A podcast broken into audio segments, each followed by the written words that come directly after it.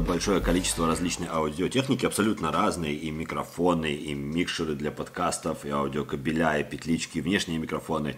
И есть у меня здесь три вот таких беспроводных микрофона, которые мы используем на митапах. Есть вот такой беспроводной микрофон для спикера, который я, в принципе, могу тоже использовать. Сейчас же никаких митапов нет, все это у меня, я могу этим пользоваться как захочу. Это все к вопросу о звуке. Этот вопрос возникает периодически, и возник он у некоторых людей после просмотра предыдущего видео, потому что там есть такой момент, который я не предусмотрел. Я записывал видео на фоне работающего аквариума, он шумел, и мне пришлось потом подключать шумоподавление, и получилось так себе. Я мог бы воспользоваться чем-нибудь вот из этого списка, и звук был бы хороший, но я стараюсь делать так, чтобы было проще потом монтировать, чтобы сам процесс съемки был быстрее, чтобы монтаж финальный тоже был быстрее. Поэтому я хочу, чтобы все записывалось в один источник. Я просто нажал кнопку, весь звук туда попал, все видео туда попало, я нажал кнопку, остановилось, и потом этот источник монтирую. Подключение дополнительных каких-то аксессуаров к камере, например, или использование каких-то сторонних устройств просто усложнит этот процесс. Усложнит процесс начала съемки, усложнит процесс съемки и усложнит процесс финального монтажа. Поэтому у меня сейчас самый простой сетап. Если я снимаю на экшн-камеру, на DJI Osmo Action, то я использую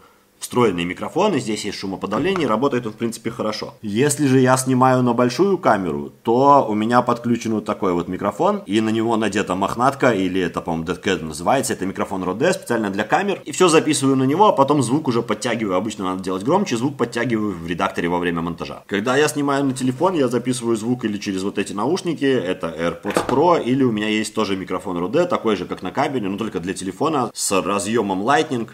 И опять-таки получается, что у меня все в телефоне, там и видео в одном месте, и звук, и мне не надо ничего дополнительно, в принципе, подключать, тратить время. Если уж совсем времени нет, снимаю без этого микрофона и без наушников, просто на встроенный микрофон. Я пытаюсь получить как можно более хорошее качество видео и звука, получается то, что получается, и прислушиваюсь, конечно же, к советам, но вот совет с использованием каких-то сторонних аудиозаписывающих устройств и совет с использованием петлички для меня, в большинстве случаев не подходит, и петличку я, кстати, использую, когда делаю стримы, например, или когда записываю что-нибудь на компьютер. Так, всем, конечно же, здравствуйте, и сегодня я буду отвечать на вопросы и комментировать некоторые комментарии под моими видео. Одно из предыдущих видео у меня посвящено установке Windows 98 на MacBook, и, в принципе, на MacBook не просто MacBook, а MacBook с процессором M1, и под этим видео есть достаточно интересные комментарии. Во-первых, я ставил эту операционную систему для того, чтобы поиграть в одну игру. Вообще, кто не видел видео, ссылка будет ниже в описании.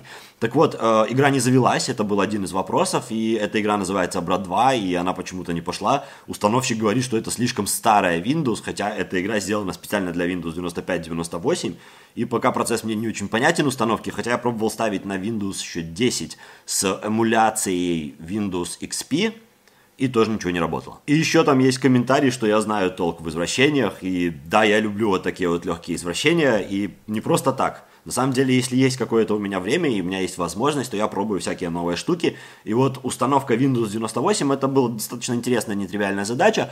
Плюс, пытаясь установить именно через QEMU, я больше познакомился с QEMU, с его возможностями, что он умеет, что он дает. Таким образом, я и что-то выучил, и вам, кстати, тоже рассказал. Ну и плюс я попробовал сделать что-то, что, мне кажется, сделать не так просто. Что за пушка-гонка у тебя? Я про тачку. Ну, трудно это назвать пушкой-гонкой. Это Volkswagen Golf GTI 5-го поколения, весь черный с светлым кожаным салоном, по-моему, называется Volkswagen Edition он правильно, 200 лошадиных сил, 2-литровый двигатель, коробка автомат, ничего такого супер клевого, чтобы она прям пушка-гонка была, но едет, да, немножко едет лучше, чем обычная машина, которую можно купить, обычный Golf, например. И даже какие-то звуки издает. Можно, конечно, чипировать, это, кстати, недорого стоит, плюс можно еще повесить туда всякие эти выхлоп, короче, какой-то модный, чтобы даже, когда ты в обычном режиме едешь, у тебя сзади стреляло и пердело, но мне не очень нравится, когда стреляет и пердит именно в обычном режиме, а не в спорт. Чипировать особо ездить негде, по городу 50 километров, за городом 100. Привет, на какой позиции ты работаешь? Junior, middle, senior, и какой твой основной стек разработки? Я,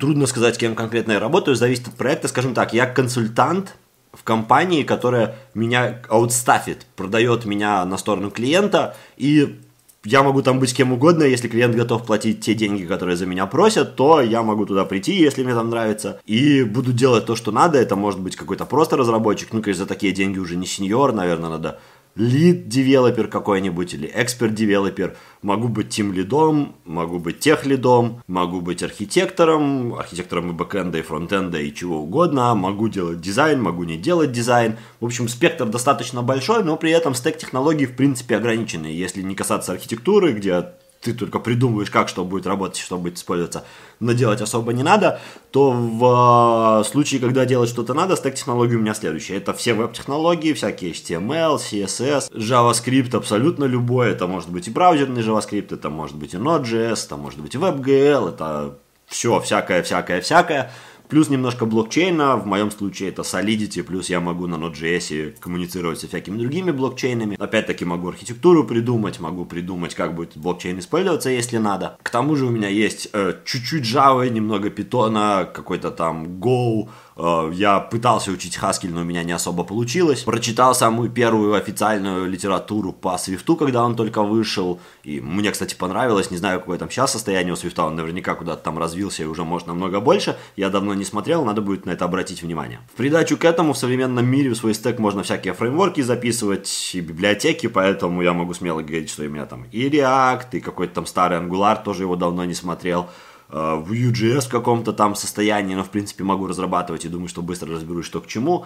Веб-компоненты, хоть какие-то они у меня есть, соответственно, к ним придачу Polymer, Lodash, Underscore, jQuery.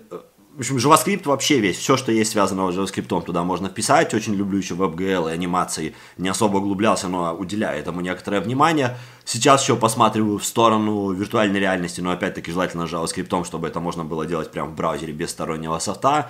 Думаю, что мне пора бы немножко вспомнить мой университетский ассемблер. В общих чертах, опять-таки, как там что работает, пишется и строится, чтобы помнить и воспроизвести в памяти то, что я когда-то знал. Всегда полезно. Вот такая вот интересная новость у нас сегодня. Сегодня, в понедельник, упаковочная станция сыра была взломана. Ее автоматическая система упаковки была взломана. И в Амстердаме, и в других городах вокруг Амстердама заканчивается сыр в магазинах. Так что компьютерная безопасность важна даже в таких мелочах. И эту атаку назвали «Нападение на Гауду».